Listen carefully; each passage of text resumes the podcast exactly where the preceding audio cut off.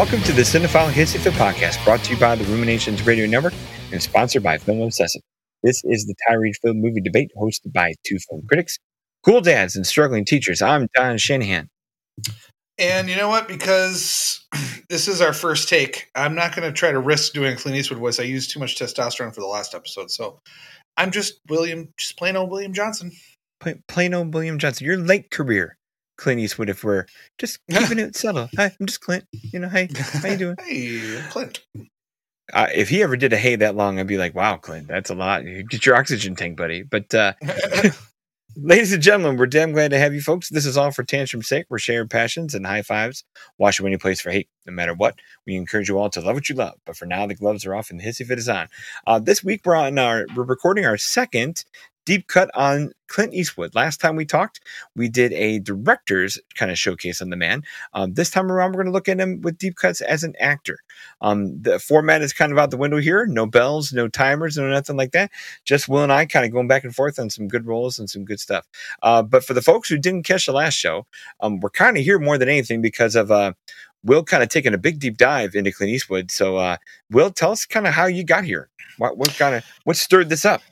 Well, well, as I explained on the last show, I wanted to dig into the Clint Eastwood directing stuff I hadn't seen, and uh, and I won't go over too much of it because I know that all of you out there are listening to both episodes, so I won't repeat yourself. I'll just tell you to go listen to that episode if you want some details on that. But I did kind of also want to, as an actor, I did kind of want to see a lot of Eastwoods that I feel like I should have seen by now uh, in terms of not just his directing but also acting. And so I've watched a lot of Clint Eastwood films, not uh, not just from his the directing chair, but like I finally saw the Sergio Leone trilogy and um, just made up for a lot of stuff. And uh, I, I've really enjoyed it. I've I've kind of as we talked about in the last show, I think that he's one of these artists that has a reputation you know in the world as being something but then if when you extensively watch his you know filmography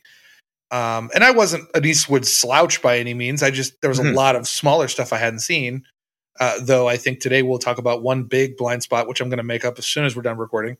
But um, you know, I was no slouch, but I think you know the more you get into the details, especially the deep dive stuff, when you get into the passion projects, or you get into like what started a person's career and what they find themselves attached to, or what they're trying to escape as an actor, you know, in terms of image.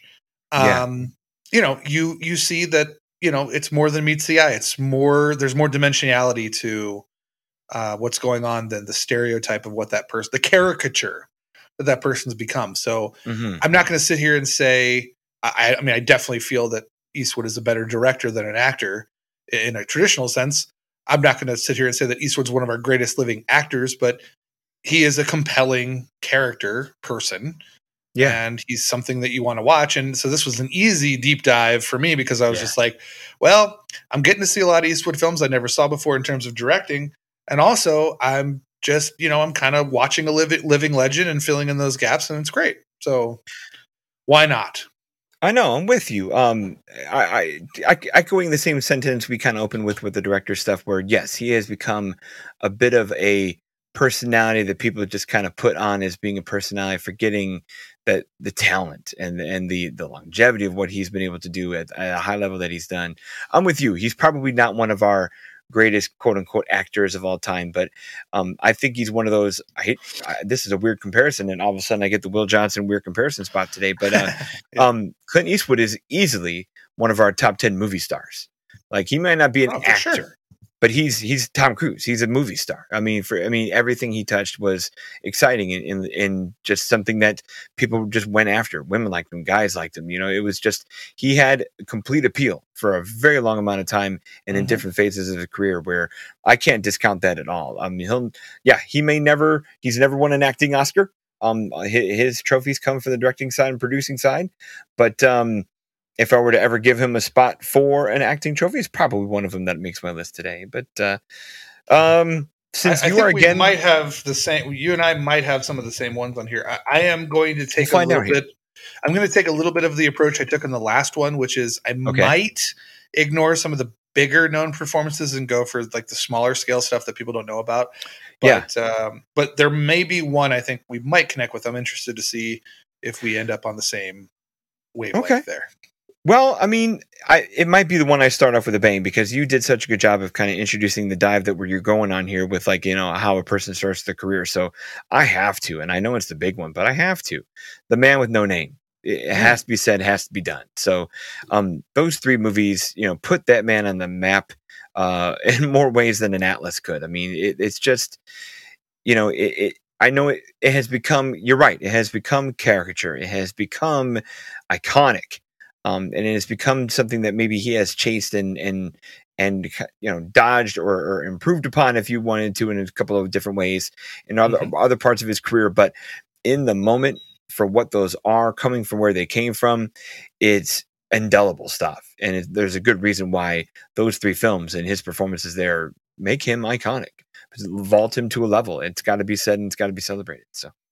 Well, you use the word iconic, so this is partially my pick as well. So I'm, I'm- when I say I'm going to cheat a little bit, I was going to say that, in, like you said, sometimes acting is not just about you know acting in a particular movie. It's about your presence. It's about Mhm. being a draw for people. So I actually was putting as one of my five picks the icon, and I had Men with No Name, but I'll also throw in Dirty Harry there too. yeah, that counts. Um, now, granted, he played Dirty Harry in five movies, but um, I mostly just think about the first two films as like true Same. Dirty Harry. Uh, Yeah. I mean, the other the other three felt more like you know name only. You know, it just Oh, it didn't yeah. have the edge of the first two. But regardless, I think that you when you think of the ultimate Western character, you think of the man Mhm. with no name. When you think of the ultimate bad boy cop, you know, yeah, you think of Dirty Harry. You know, like there's so many there's so many things as the icon of what would make movie tropes. I mean, I think it's safe to say that the icon as actor, he really put in two two types of characters that have been conti- have continually been uh, replicated today. So uh, yeah, so that's kind of yeah, what we're looking you- at there. You're right, So- though. You're right, though. I mean, you it, you have to list them. They have to be there because they're so, like you said, often aped and repeated, and people try to chase that stuff. Like every squinting actor who puts on a cowboy hat and dirties himself up, up, they want to be Clint Eastwood. You know, any Mhm. western since 1964, they want to be. Clint Eastwood. Um, when Marty McFly puts the stupid name in Back to the Future Three, he wants to be Clint Eastwood. I mean, that's Mhm. when you're when you're that you're that and the, yeah, same thing like even when dirty harry is 1971 i mean and when you think of all the asshole bad boy hero cops of a thousand iterations after that when you make two icons um, and two casting stereotypes like that Mhm. we're tipping the hat. You got to you know? And i'm with you. The first two dirty harry and magnum force those are the ways to go. After that it becomes lampoon for sure.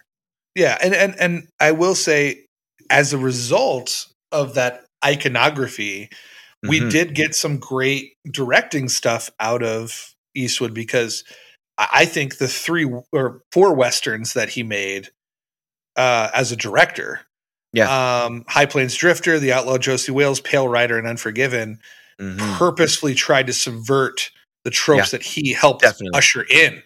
And I think that's great because much like anybody who plays an iconic figure, I, the first ones I always come up with are like Star Trek, you know, like Shatner and um, Patrick Stewart. You know, their first instinct when Star Trek was initially over for them was get me as far away from these characters as humanly possible. You know, I do not Mhm. want to be Picard. I do not want to be Kirk. You know, Yeah. eventually they would grow to love it, you know, love that. But sure you got some of their most challenging work because they were trying to def- redefine themselves. And I think Eastwood does the same thing. And that's why I think a lot of the westerns he directed are result are the reaction to the icon that he became on the western ideal. There's there's Mhm. been western actors who refused to give up that and actually made it part of their livelihood like uh, we're talking about like John Wayne, you know right who was, you know, somehow won an Oscar for True Grit. I mean, it's a great movie, but Mhm. True Grit Yeah. came out the year that Midnight Cowboy came out, and you're telling me John Wayne was better as an Mhm. actor than Dustin Hoffman and Jon Voight in that movie. Like, you know what I mean? It's Agreed. it's like some people are holding on to that iconography because it boosters them in some way. Mhm. Eastwood was always challenging himself to fight being defined like that. And to this day, he's still, if you, Oh, if I you, agree. if you tell people about Eastwood, they have an image of him that I Mhm. don't think really fits who he is. But it's I agree. because of that iconography that he created or co-created. No, and, and and a lesser actor and a and a lesser movie star for that matter would just ride Man with No Name and Harry Callahan for their entire careers. Never Yes. never waver, never try. Well, Charles But, I mean, Bronson did it. I mean, Oh, Charles yeah. Bronson was the Death Wish guy for the rest of his career. Mhm, You know, uh, yeah, a lot of lot of guys. They just mhm. they get that one role and they stick to it, and uh, and then it becomes nearly impossible to reinvent yourself.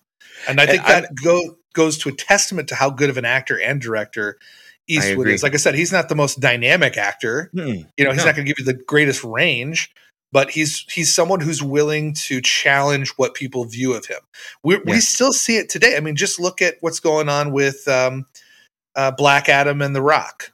You know, Right. that was a situation of someone not being able to let themselves be seen as anything other than the movie star that they've become. And it, it, it, it limits the storytelling. And we've seen it with plenty of people, you know, um, Steven Seagal, uh, Jean Claude Van Damme, you know, Sylvester Stallone, after a while, couldn't lose in a movie. You know, he could not be seen being vulnerable or losing in a movie. And it was like, well, Mhm. then where's the, you forgot that you created your character based on its vulnerability. And Yeah. now you're invulnerable and, you know, you, you can't be touched and no one relates to that, you know? So it's just, it's interesting that Eastwood, I think, has maintained his doing that in his career, has been fighting that iconography status, but still is identified as it, which is Oh, pretty sure. neat, actually.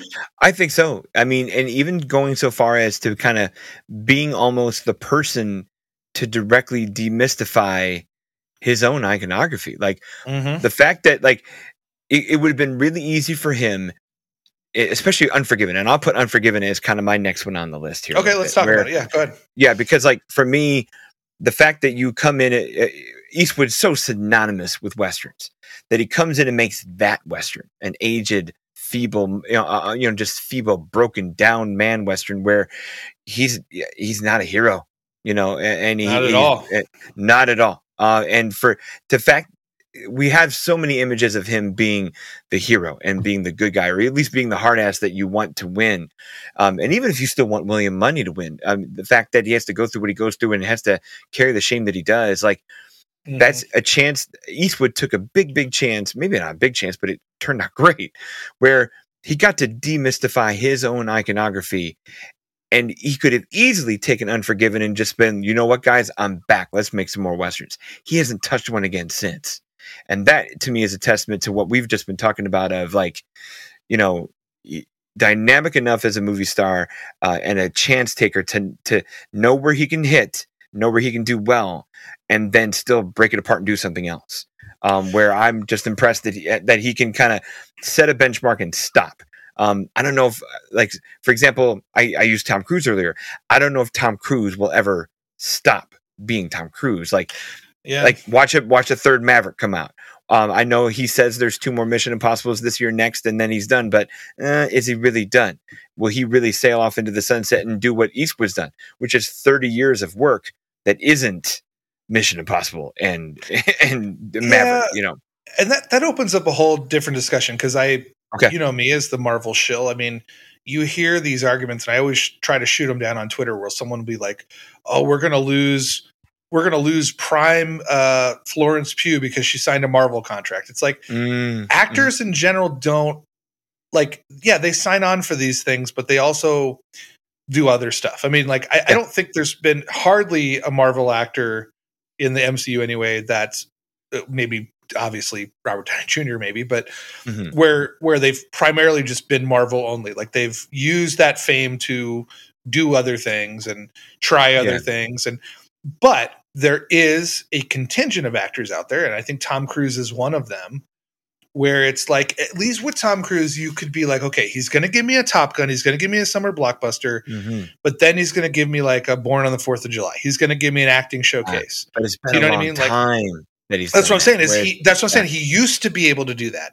Yeah. he now he's so much into the Tom Cruise as He's- he's, a almost an. IP in himself. Yeah, totally agree. It's you do lose that ability to see what made him talented. And I Mhm. think that's what we maybe take for granted a little bit with Eastwood because of his iconic reputation is that he has constantly pushed himself to subvert what you think of him. Yeah. Um, and that's something that we should really appreciate because I- yeah, I we agree. do have some great intense actors that maybe aren't the most I think Tom Cruise is a better actor overall than I agree. Clint Eastwood, but we're getting to the point where it's no longer Tom Cruise the actor, it's Tom Cruise the entity, the icon, Mhm. Yeah. and we're losing we're losing that actor. So that stuff does happen. I I don't think people need to worry so much about that happening to uh, Mhm. uh, I have Florence Pugh or I was going to say Jonathan Majors, but when we recorded this, who knows what's going to happen with him? Mhm. But you know what I mean? Like I, I don't Yeah. think people need to worry about like them being taken over by an IP. I think some people need to worry about actors becoming so much of something that they lose what made them interesting in the first place. That's a great Um, way of putting it. Yeah. Um, and that's uh, uh, honestly a, a good segue point for us to get a little midway read and kind of finish up our list since we got the the big icons out of the way. So, ladies and Yeah. gentlemen, please enjoy this short announcement from the Ruminations Radio Network. Hey, this is Charlie, Triple C, from Brevity Box, a new and interesting podcast from the Ruminations Radio Network. If you're a fan of podcasts, we have a lot of great content to offer. Come check out our diverse group of podcasts and hosts at ruminationsradionetwork.com. All right, folks, welcome back. Yeah, Will, what's your next pick? I got my two through. You know, Yeah, yeah. Um, all right, so I'll I'll do a specific film this time, and this actually perfectly fits into the uh, what we're talking about with subverting the expectations. Um, now, sometimes somebody in a clown suit uh, can be looked down upon. um, you know, I think of um, you know Roger Moore in Octopussy wearing both a gorilla suit and a clown Oh, yeah. suit, and thinking, "Where have we gone?" you know. Yeah. That's a tough Um, spot. but but sometimes sometimes I think it's it's nice to see uh like an icon broken down like that. And th- now this this movie from 1989 is not exactly the greatest movie ever made. I think the first hour is amazing and the second hour is very bad. But it's called Pink Cadillac from 1989. And the reason why I will defend uh, Pink Cadillac is because in that first hour, uh, we are introduced to you know this character who's a uh, skip tracer, and he's got to come up with all these unique ways to uh, you know get what he needs, you know, to get these runaway people, these bail, these bail escapees, you know. And uh, you know, at one point he's a shock jock radio DJ, he's a goofy limo driver, he's a sleazy casino operator, he's a rodeo clown it's just something that you don't expect to see of Clint Eastwood, and he really embraces it, tongue in cheek, has a really good time, um, making fun of him his image. Uh, it does end up becoming kind of a third every which way but loose, except they've substituted uh, a gorilla for a monkey for a super hot Bernadette Peters. But um, not a great film, but one in which I think you're going to watch it and you will be charmed by Clint Eastwood's ability to not take himself too seriously. yeah, I was gonna. That was next on my list. Was was kind of that group of every which way but loose and any which way you Oh, can. God. Where you know, just just like you said, um, it's rare to see. Yeah, I think the words that Wikipedia uses, and I'll use them too, uncharacteristic and offbeat. You know, you don't get a lot of comedy out of Clint Eastwood, and you realize how damn charming the dude is when when he can just kind of let loose a little bit. So, um, I'm with you. I would trade an orangutan and an ape for a super hot Bernadette Peters as well. So I'm glad you got to that spot with Pink Cadillac. But um, yeah, along the way, who would ever? I mean, yeah, th- those movies walked so Turner Hooch could run. You know, when it comes to like, you know, a, a- a guy, an actor, and an animal, and it, it works. You know, so. Uh, yeah, Mm. every I don't have a lot to say on every which way but loose, but it was going to be one of those things where I just kind of just appreciate it, you know. So I a blind spot I probably will not be filling is the sequel because I just cannot abide. Go- go with choice. yeah. because any which way you can. I I, I mean, Uh-huh. uh, I'm I'm I I saw the first one and I saw Plenty. it, and Yep. that's enough for me. Uh, Oh yeah, like I, I'm going deep cut here, like not trying to celebrate a huge thing after celebrating the huge Yeah. things earlier.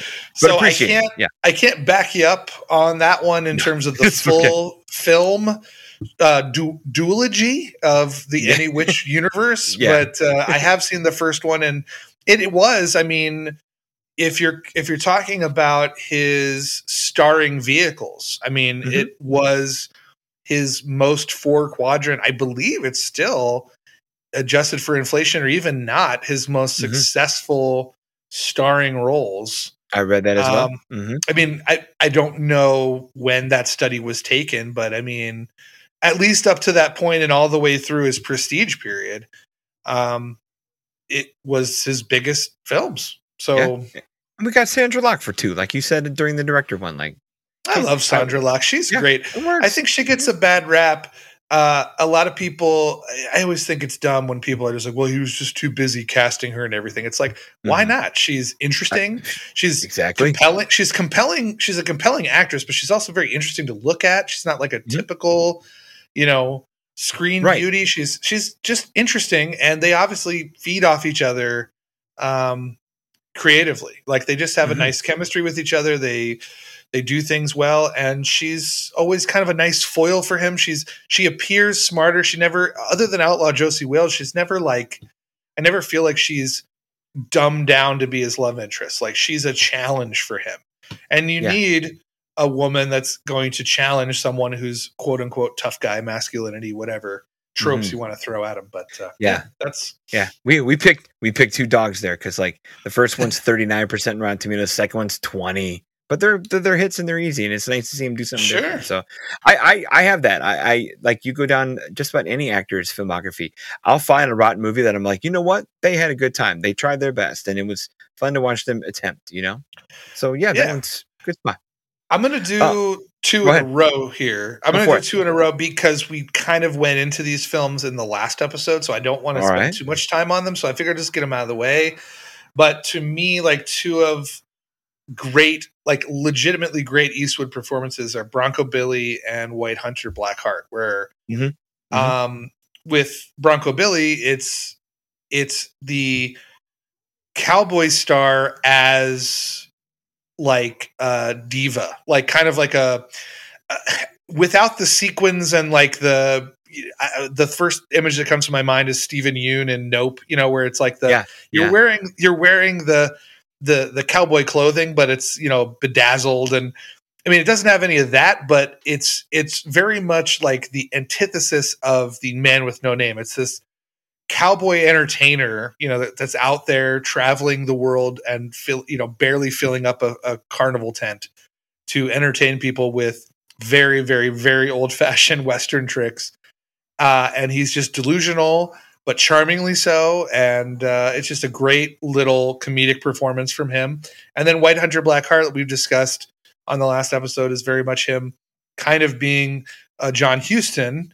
Um, and he's very, um, I don't think the word is, I don't want to say fey because I don't think that's a, a word I could, I could use to describe it, but Sure. very upper crust, um, overly educated, uh, verbose, uh, artistically centered character that is very, very not typical Eastwood at all. I don't know how else to describe it, but think of like Clint Eastwood, like in a like a sweater vest or something. You know what I mean? It's just very okay. very you know just very atypical to because even even when eastwood is not trying to reinvent himself or subvert the tropes he's he's uh, or even when he is there's still kind of a eastwood quality to it he's got that look on his face of disgust you know when something's not going right or he's got the tough guy thing and especially in his later films uh, the mule probably being the worst offender of this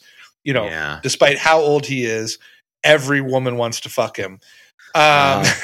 you know, this is a very, very strong departure from that kind of role. So, uh, White Hunter, Blackheart, and Bronco Billy, I would I would highly recommend checking those out. Okay. Um, the I'll do two in a row just to kind of balance it, and there are actually Yeah. two movies that he did in a row. Um, the first one, let me put them in the right order. Let me double check that I got my years right. Aha, yeah. So I'll do a little 95, 90. Well, no, hold on here. 93, 95. There's some Okay. mix in there because he did two movies a year both those years. But uh, um, the I'll do one, which is the blind spot you kind of hinted at and talking about. Uh, in the line of fire. Um, Mhm. Wolfgang Petersen, fantastic political thriller. Um, you know, it's a borrowing some, you know, the idea of history of like a guy who was there when Kennedy was killed. You know, 30 years before that, what would would he would still be doing what he's doing and you know still keep his game a little bit? The answer is no.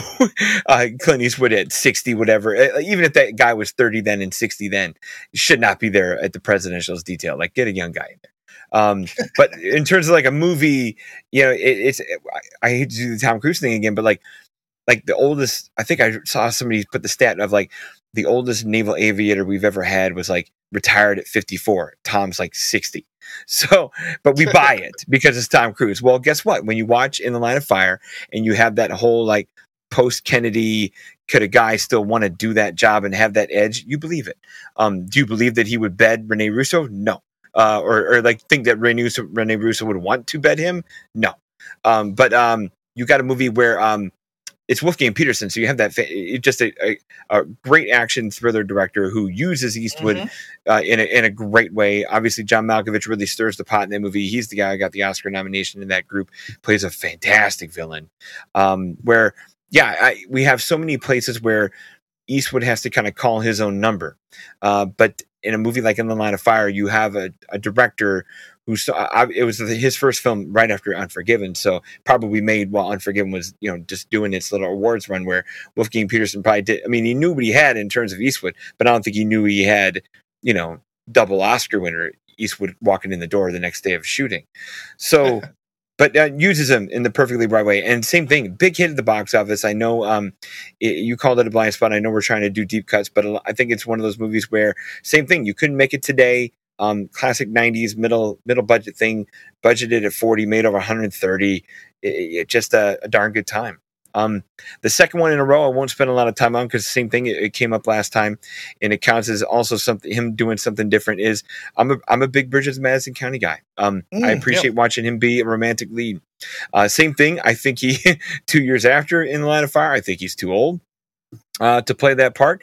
I'd love to see a guy be more uh, just t- 10 years younger. Uh, because if Streep's in playing 40s, you can get a guy in 50s instead of a guy in, I don't even know what he would be in 1995. I mean, 30 year, yeah, he'd be, in, he'd be still pushing 60 and change. Mhm. So, um, but no, uh, beautiful film, lovely performance. Where um, I know Unforgiven kind of gave him juice as being the understated guy. Like I'm going to come in and kind of you know under. Um, kind of underact some things and just stay in my grizzled older state and not be the Bronco Billies and the verboses things that we've seen from him before. And Mhm. sometimes you can again a, a- another actor might ride that the rest of their career like hey i found a niche i found a thing that's going to play for me i'm going to work that every which way i can not to use the same movie line but uh um but no um eastwood yes he is the soft-spoken guy but he puts it in a really nice place um in a very well done movie that uh, i just appreciate because it's rare to see that guy get a romantic lead. Uh i'm trying to kind of do the comparisons of um i was trying earlier today when i was researching for this i'm like is there another comp of an actor about that age at that time doing you know a legitimate romantic drama? And i i couldn't find one off the top of my head or i wasn't digging very hard but uh, uh, an actor of that level at that age hitting on you know a, a hit novel a big movie and a romantic drama and after not doing a romantic drama for a very very long time so um yeah i, I couldn't find one but so maybe that's the thing that breaks the mold for eastwood so Yeah, no, absolutely. And and I'm going to cheat a little bit too. Not going to do a deep dive here for my last pick. And I don't know if are we all up to date? You have one left, right? i have one left and it's not a deep dive either so Okay, so maybe we're on the same page. I don't know, but Let's find to, out. To, to me, um, and and he did. Clint Eastwood did receive a Best Actor nomination for this, and well deserved too. Uh, I'm going to go with Million Dollar Baby. I, I think Okay. that is probably I'm not going to say his best like dimensional performance. I think there's other movies that he's done where he's been a better actor, but in terms of marrying exactly what you need and directing yourself to mm-hmm. the exact pitch perfect performance of the material presented. It's not a that character is not a deep character necessarily. Yeah. Um, but just I remember when I saw it for the first time and I was like, I'm watching Clint Eastwood cry. Like that yeah. of really shook me because mm-hmm. uh, it just showed me that, you know, acting, as I was saying, um, before you know acting and art has no age you know and i thought at that time great I mean, way of putting it. you have to think about it. I mean in 92 like mm-hmm. when uh you know he i can't remember if he won i think unforgiven i think people were like okay this is this is the swan song for clint eastwood. Yeah i thought that was it. Uh-huh. You're right I think, I think he ended up getting like a one of those um, like Irving Thalberg Oscars in '95 or something because it was like, thanks, mm-hmm. buddy, for all you did. And then yeah. you just this extra era of yeah prestige films, and uh, I just remember, you know, it's 2004 or five, you know, and you mm-hmm. know we're 15 years or whatever from Unforgiven, and he's still pumping out this stuff, and he's still, you know, uh, what do you call it, subverting your expectations of him.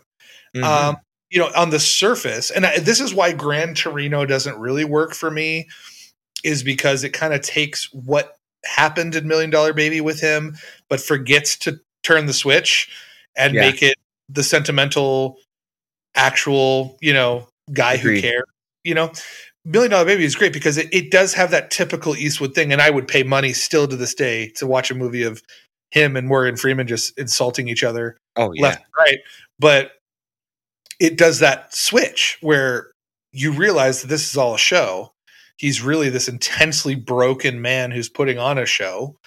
And he's really got these deep, deep feelings, you know, that he's afraid to show. And it's just, I mean, I think we did this. I don't know if I mentioned this on our, you know, movies that make us cry episode, but I mean, Million Dollar Baby is one of those mm-hmm. ones where it just gets to a certain point where I cannot not cry. Like it's just so powerful, especially when, you know, no spoilers out there if you haven't seen Million Dollar Baby, but when he like, you know, tells her, you know, in Gaelic, like, you're my beloved, you know, and then pulls mm-hmm. the plug. It's like, Jesus God. Like, yeah. It's it's it's uh, an amazing performance. I I can't remember who beat him that year. Uh, I can look that up for you here quick. Go ahead. Yeah, keep just, talking. Just well, yeah, but you know, if unlike something like John Wayne winning for True Grit. Mm-hmm. I, I genuinely think it's not a makeup award. He had already won all of his Oscars at that point. Yeah. You know, it, it's a genuinely moving, powerful, and perfectly, perfectly built performance for the movie they were making. And uh, it's just, you know, if he had, if he had won, I don't think anyone would do the John Wayne thing where they would have been like, "Oh, he's just getting it for his career." It's like, no, he I already agree. had what yeah. like four Oscars at that point, you know, or including that movie winning that night. But you know, yeah. he would have had four or five Oscars. So it's like it's not like it was a makeup award. It's not like a Scent of a Woman mm-hmm. thing. Or I agree. You know, whatever. So yeah, that year, I mean, I, I was going to put Million Dollar Baby in this spot too. So I'm right there with you. It's the best I've ever seen him act like act. I mean we i talked I, earlier in this podcast i talked about movie star movie, movie star this movie star that. That was clint eastwood the actor you know? Mm-hmm, um, mm-hmm. like you said being able to share the screen with other people and not steal the screen and not steal all the oxygen in the room. Um, yep. to be able like you said to bust morgan freeman's balls and to pr- provide that absolute lift for hilary swank. Also an actor who like you said in the last show when we did the directing thing she had won an oscar but at the same time what a lift for her. Um yeah, just a brilliant performance uh, from Swank and and then Free- Freeman might have felt a little bit more like the makeup spot you know, sure. where like he probably could have won it two or three more times before this. Um, as a matter, here, I'll kind of do the Oscars from that year. So Swank beat Annette Bening for Being Julia, uh, Catalina Sandino Moreno for Maria Full of Grace, Imelda Staunton for Vera Drake, and then a younger, not quite all the way there, Kate Winslet for Eternal Sunshine of the Spotless Mind. I believe she would win the very next year for the reader, so she was fine. Um, that was a couple years later. because Reba Yeah, I think is it's 08, 06, right? Oh, yes, you're right. So it took her a bit for Kate to get there, but so no. After Swank that year, you have Freeman beating out Alan Alda for The Aviator, Thomas Haden for Sideways, which is amazing performance. Great. Love that performance. Love the movie too. I know you don't, but I, I love that movie. High guy in the movie, but I no argument with Haden Church, especially in the the true vein and sense of a supporting actor. Like, I mean, it's Yep. it deserves the drink. Freeman had done a thousand better things, so that's probably your makeup award. Uh, Jamie Foxx was a double nominee that year for Collateral, and that's a nice. Mm, Jamie Foxx, obviously, I'm kind of tipping my hand. He will win a little bit later here, and I think everyone knows. And then you have Clive Owen for Closer, where he's been better in other places, but that's a nice spot. Yeah. Um, to kind of answer the original question of where you were going, uh, Eastwood lost to Jamie Foxx and Ray okay. um, in a loaded category because you have Jamie Foxx over. To, to, in my opinion, Don Cheadle's best career performance in Hotel Rwanda, Mm, one of Johnny Depp's best career performances in Finding Neverland, mm, a heck of a performance from Leonardo DiCaprio in The Aviator, and then Mm. Clint Eastwood, where that's as loaded of a five as you'll find this century in Best Actor. So yeah, I mean that's. I did not love DiCaprio in that, but I did. I was. I mean, I was on the Jamie Foxx train. Uh, I get I- I- that, and, and hard not to, hard not I to. mean, he's still a great actor. He's just, you know. Mhm. I, I want him to pick better projects, but um, yeah. yeah, I mean, I, I there's no shame in how he lost. I mean, this, I mean, No, but no, but I, agree. I, I think he legitimately deserved to be there too. It wasn't like, oh, absolutely, yeah. you know, uh, That's not a charity spot for him. Not right, exactly. I totally agree on that. Yeah. Yeah, he earned it. Um, and like I said, yeah, I'll, to circle back, like that's the best acting I've ever seen man done. Um, Mhm. to, you brought up, and I'll kind of I'll call this a bit of an honorable mention as we kind I'll pass it to you for the closing here a little bit. sure. But um, I don't mind Gran Torino. Um, I think I think that's kind of him, obviously being a bit of a character of his old curmudgeon self. Uh, I try to kind of give it some credit as being a bit of a. I don't want to say a demystification of like Dirty Harry because it's not really that. He's an outlaw man, Mhm. but um, and but the grills and the growls. I know that's kind of Eastwood being Eastwood. It, was his first acting performance since Million Dollar Baby, where it was a four year break between the performances, and it was nice to get an Eastwood movie again. It turned into what it turned into. I know that a lot of people are like kind of ask, asking the same question I'm asking: Is this Eastwood kind of showing his ass a little bit, or is this him acting? And eh, it was a Mhm. lesser spot. I like. I I don't mind him putting that out there. I think the movie could have been more compelling around him. I, I think that movie's missing kind of that second figure, the way that Million Dollar Baby had Hilary and had Morgan and had even a cast vectors underneath that, where it's just he kind of stole the oxygen, but there wasn't enough around him to give him something to lift to go with what he was trying to do. hmm Yeah, uh, I'll defend him on that point. I think, like I said, just Okay. seeing how progressive he truly was and defying the more conservative image that he has now. Uh, I definitely Mm, don't think he was showing his ass. I think he was That's definitely good. acting because I, I, I just I Yeah, think he's yeah. been such a champion for the um, not just minorities but the underserved, underrepresented his whole career Mhm. um, you know, unlike you know a John Wayne who, uh, you know, That's true. was like, um, yeah, let me, I cut out the Indians' eyeballs so they can't get to heaven, you know, like, and that was considered Mhm. awesome. Like he's always had very positive, like Native American figures. He's obviously very beholden to jazz, which is a very African American art. Um, hmm not sure how the Asian community is served. I mean, the only thing that comes up in my head automatically, well, you know what? That's false because he did an You've got amazing job with. Torino with the Hmong. Well, no, no, that's what I'm saying got before Letters that. Iwo Jima. Well, no, Letters from Iwo Jima, you know, obviously Japanese, but still, he Mhm. did such an exceptional job. So I'm going to take that back. The only thing I was thinking of on top of my head was his Okay. sidekick character in uh, the Dead Pool, uh, the Dir- Dirty Harry Oh, yeah. Five, in which, of course, the Asian guy knows kung fu. Um, but uh, obviously, yes. I mean, uh, Letters from Iwo Jima, he, um, and and even Flags of Our Fathers depicts you know, Mhm. kind of a very tragic Native American figure um, from that story. So I'm not gonna I'm gonna say that uh, there's no inherent racism in that man. I, I mean that I can tell. Okay. so Yeah, he's got his views, but it's not. You're right. No, no story's been cooked up large enough and loud enough to be like something gross. you He's- know, no, like he's- it's not that. he's far. more. He's I was, his, I was his. I was reading a quote from Bird, and you know he'll say something that's very typically, I think, old man and not racially, because Mhm. he said something Okay. about like he said Good separation. he said in in Bird, he said, well, because that came out in '88. He said, eh, "We didn't get the audience I was hoping for, especially from the black community, because they don't really identify with jazz anymore. It's all about the rap music now. You know, that's Mhm.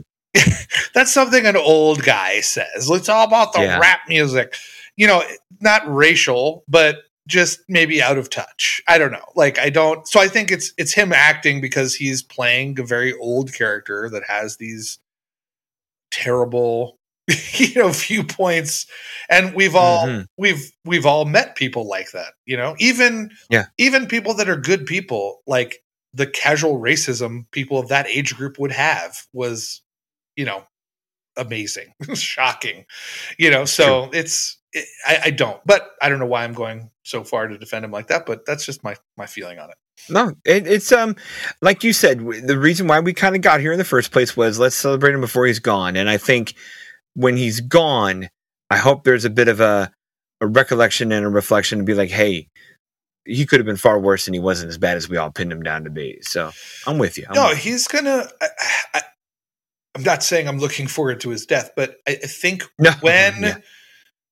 Someone does a retrospective and i've kind of got to do a little mini bit of that now by Mhm. going through all this stuff um i think people will see that he's shockingly not what people think he is you know in terms Mhm. of not only an actor because he's Yeah. he's challenged himself many times as an actor and not only as a director in which he's done many things to challenge his own iconography but i think you know uh, bill maher talks about this all the time. It's like there's there was an old you know conser- conservatives are not the charlton heston conservative and the clint eastwood conservative they're Mm-hmm. Those are not the same as today. It's not even anywhere near that.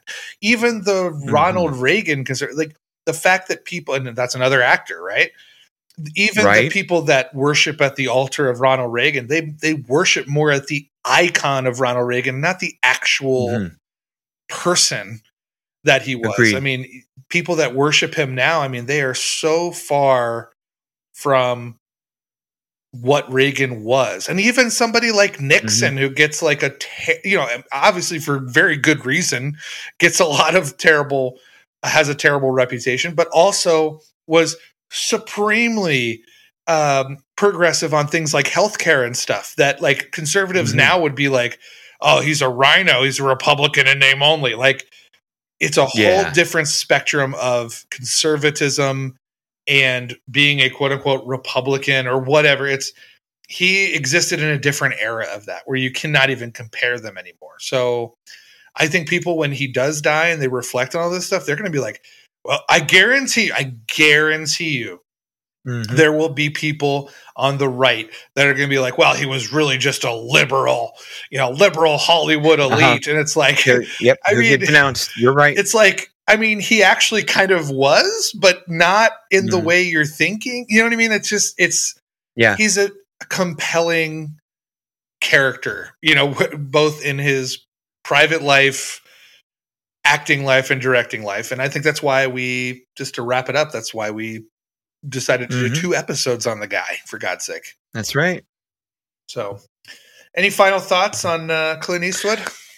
No, I'm with you. Um, happy he's here. I'll be. Uh, I'll be. I will remember him finally when he's I done. thought you were um, to say I'm happy. something else. I was like, "Whoa, you'll Yeah, be happy no. when he's gone." Whoa, No, No, no, no, no, no, no. Uh, no, I he he will long be celebrated as he should be, and I hope I hope more people come around to it. Um, someday he will be his own time capsule, um, for sure. true. But um, I don't think there's anything wrong with that. The, the whole reason why we get to have time capsules is because they're worth opening up. So I think people will find things worth opening up. So Absolutely, absolutely. All right. Well, uh, I want everyone out there to follow us on Twitter at Cinephile Fit, on Facebook at Cinephile Hissy Fit Podcast, and on Instagram at Cinephile Fits. Find both me and Don by name on Letterboxd to check out our film reviews and ratings. We are also on Rotten Tomatoes, and we are charter members of the Independent Film Critics of America. Thank you so much for your loyal listenership in our tussles and for connecting with us on social media. Cinephile Hissy Fit is a Ruminations Radio Network podcast sponsored by Film Obsessive and 25YL Media. If you enjoyed this show, the Ruminations Radio Network has more excellent programming with stellar hosts and spirited topics. Please rate, review, and subscribe to our show and others on iTunes, Spotify, and anywhere you find your favorite podcast.